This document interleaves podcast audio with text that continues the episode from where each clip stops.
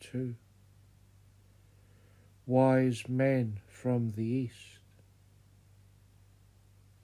Now after Jesus was born in Bethlehem of Judea, in the days of Herod the king, behold, wise men from the east came to Jerusalem, saying, Where is he who has been born King of the Jews? For we have seen his star in the east, and have come to worship him. When Herod the king heard this, he was troubled, and all Jerusalem with him. And when he had gathered all the chief priests and scribes of the people together, he inquired of them where the Christ was to be born. So they said to him, In Bethlehem of Judea, for thus it is written by the prophet, But you, Bethlehem, in the land of Judah, are not the least among the rulers of Judah. For out of you shall come a ruler, who will shepherd my people Israel. Then Herod, when he had secretly called the wise men, determined from them what time the star appeared.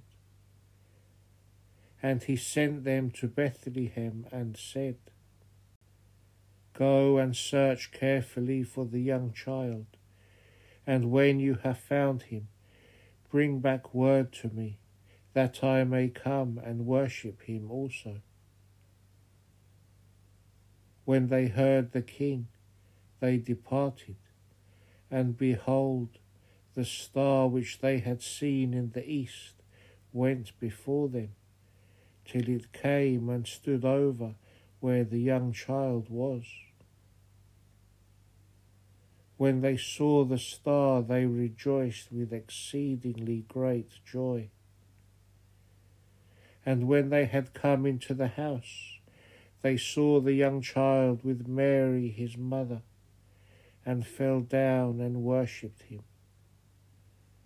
And when they had opened their treasures, they presented gifts to him, gold, frankincense, and myrrh. Then, being divinely warned in a dream that they should not return to Herod, they departed for their own country another way. Glory to thee, O Lord, glory to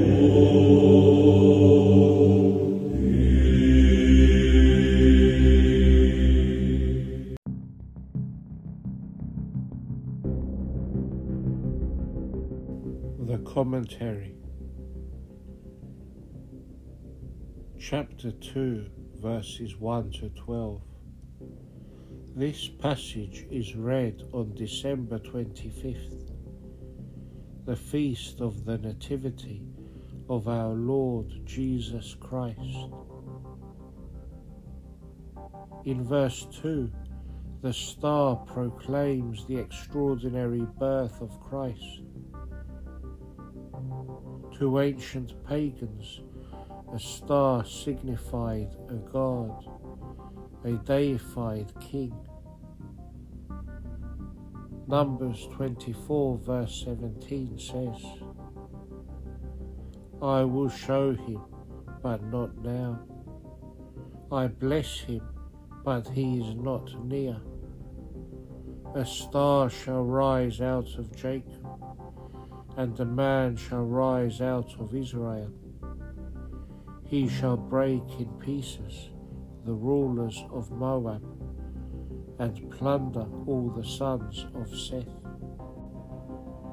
Christ, being born under this star, fulfills the prophecy in Psalm 109 verse 3, and shows all of creation participating in the incarnation. Psalm 109 verse 3 says, "With you is the beginning in the day of your power, in the brightness of your saints. I have begotten you from the womb before the morning star."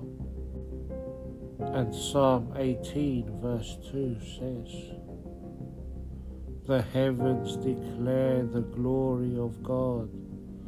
The firmament shows the creation of his hands."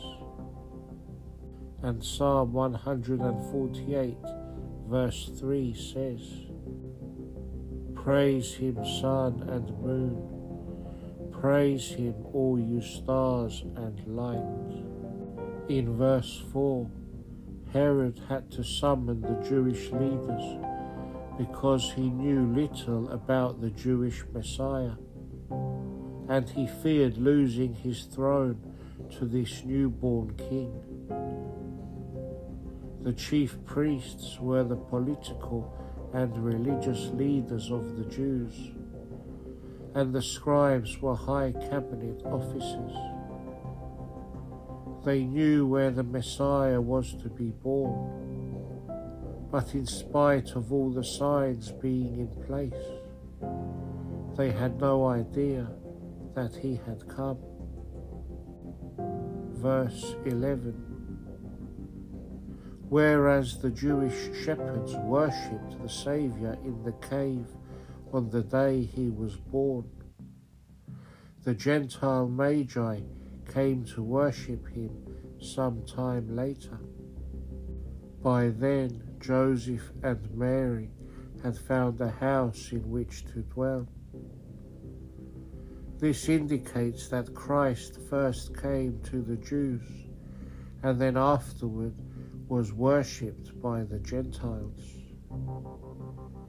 The significance of the Magi's gifts is revealed in a hymn sung at Compline of the Nativity. Gold is for the King of ages, frankincense is for the God of all, myrrh is offered to the Immortal One, who shall be 3 days dead.